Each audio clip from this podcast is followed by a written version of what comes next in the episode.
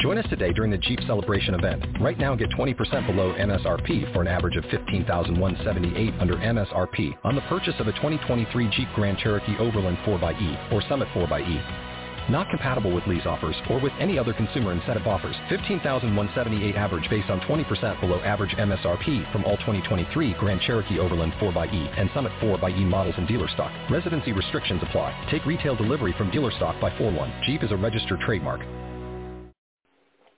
Blog Talk Radio.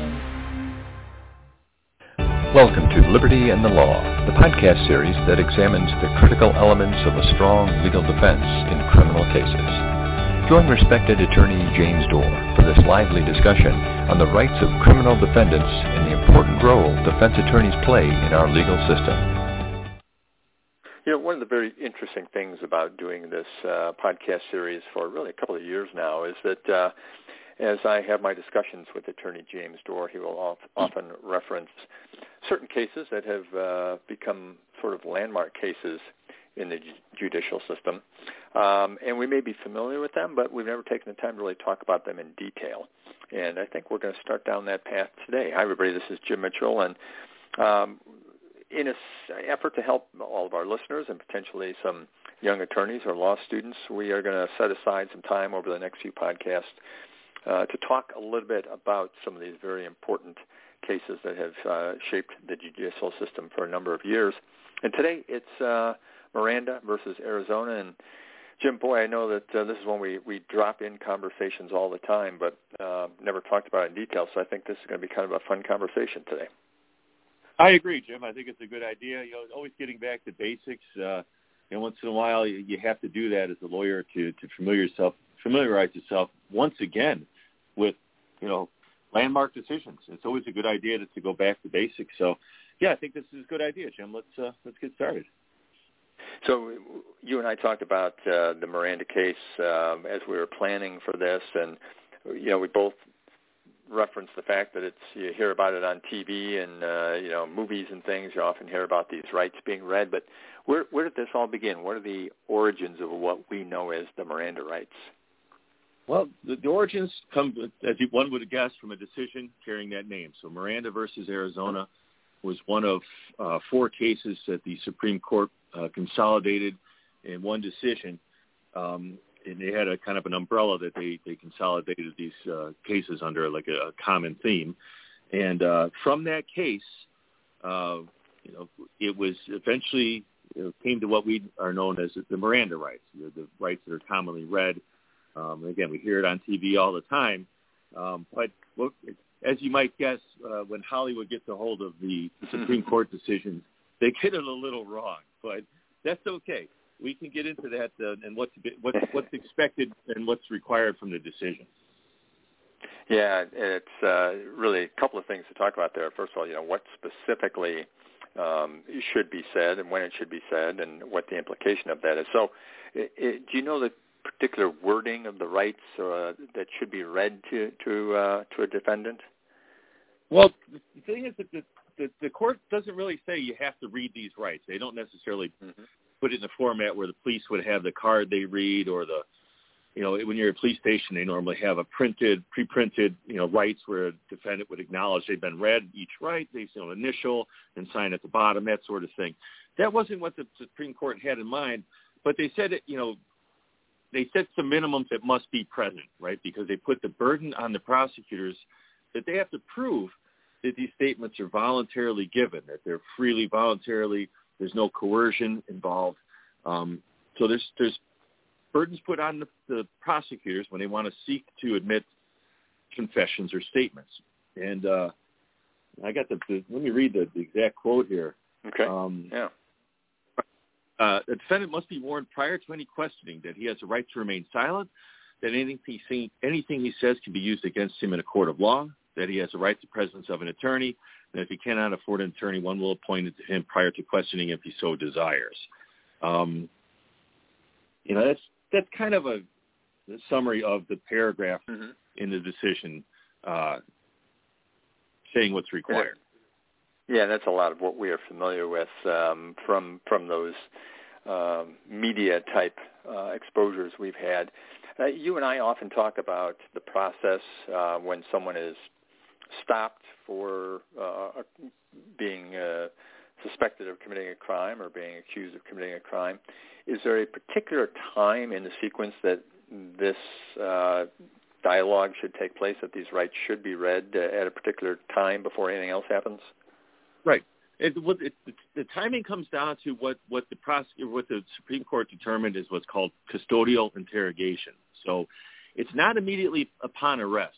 Like we we love the cop shows, right? Your T.J. Hooker moment where they get the chance to go, "All right, you scumbag, you got a right to remain silent, right?"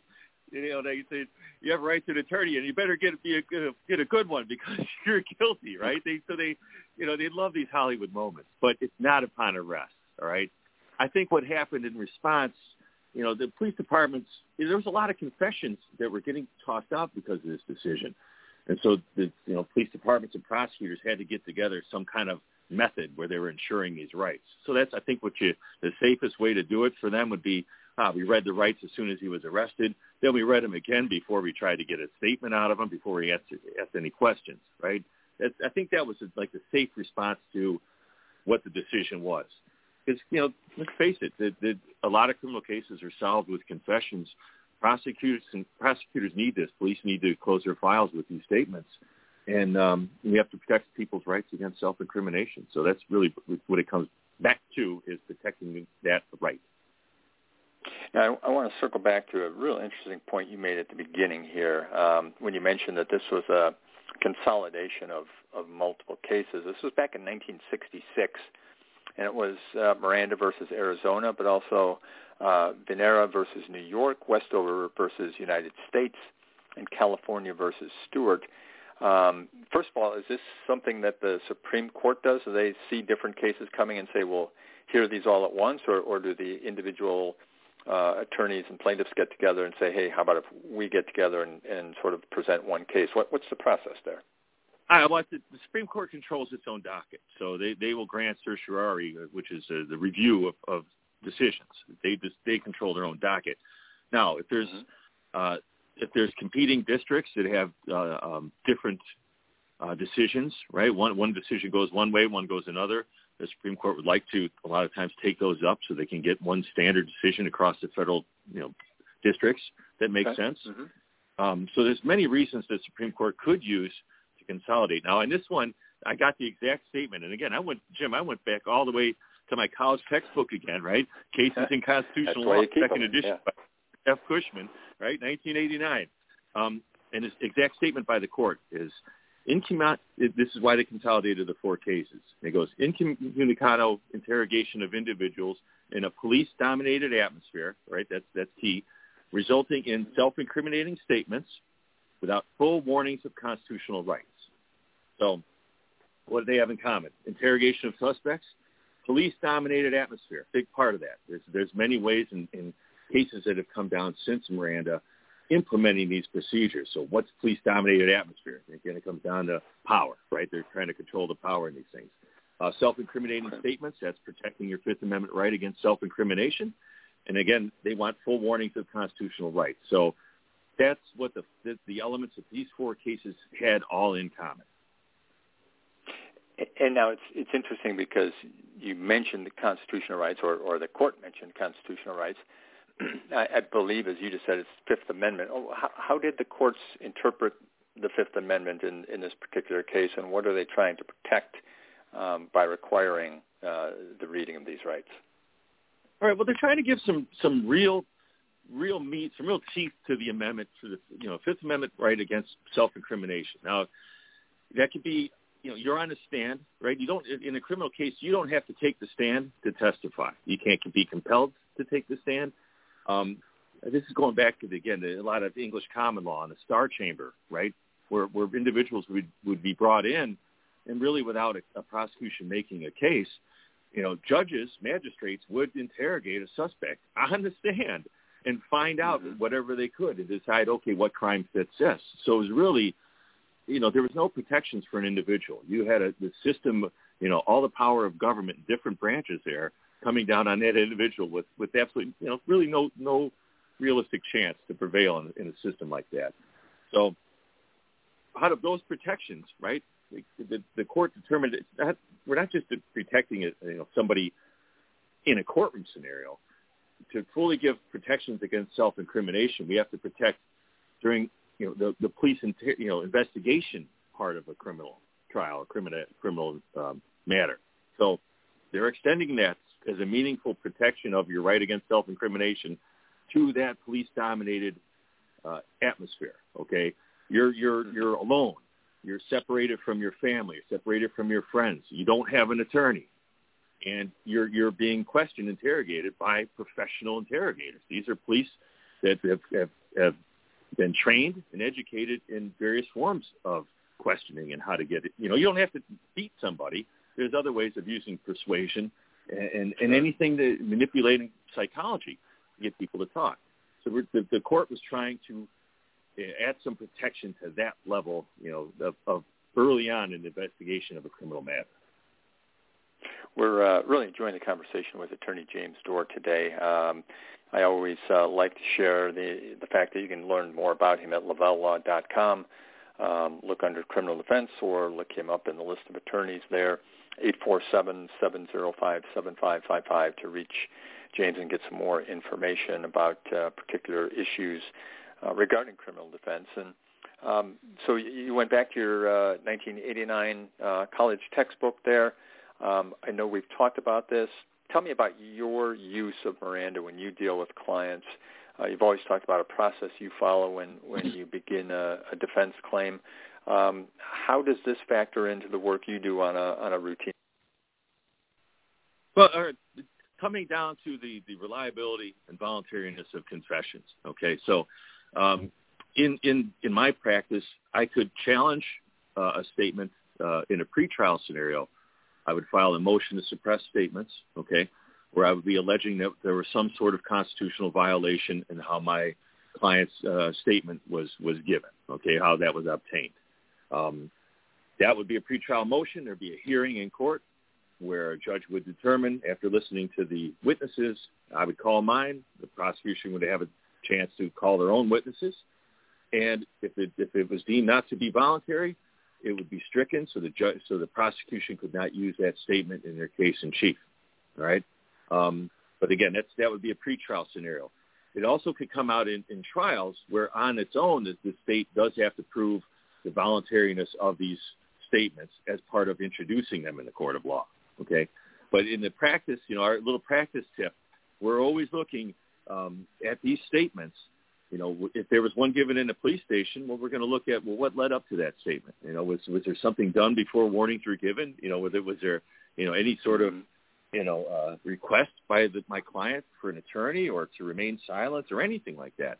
Because, you know, once once somebody in custody wants to remain silent, or once they, more importantly, once they ask for an attorney, they can't be questioned any longer until that attorney is provided, right? And once somebody asks, to remain silent, say, I, I, I wish to remain silent, they can't keep bothering that person. You know, like come back five minutes later. Are you sure you don't want to talk now? And ten minutes later, how about now? Right? You can't do that.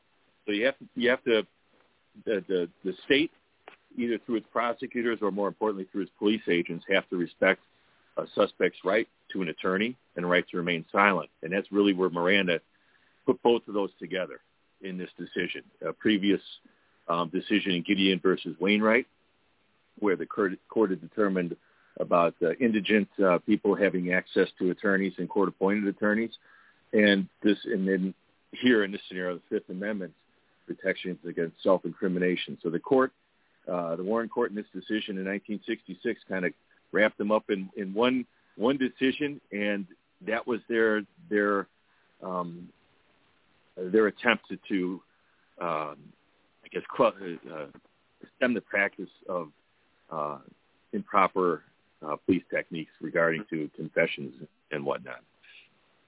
Uh, I'll give you just a quick 30 seconds here before we go, uh, Jim. Just the importance of this particular case for, as I mentioned, law school students, young attorneys.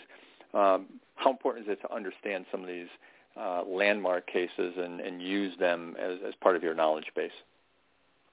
For the student, they're going to have to they're going to have to know this because you're not going to pass your coursework and you're not going to pass the bar exam unless you know certain things about this.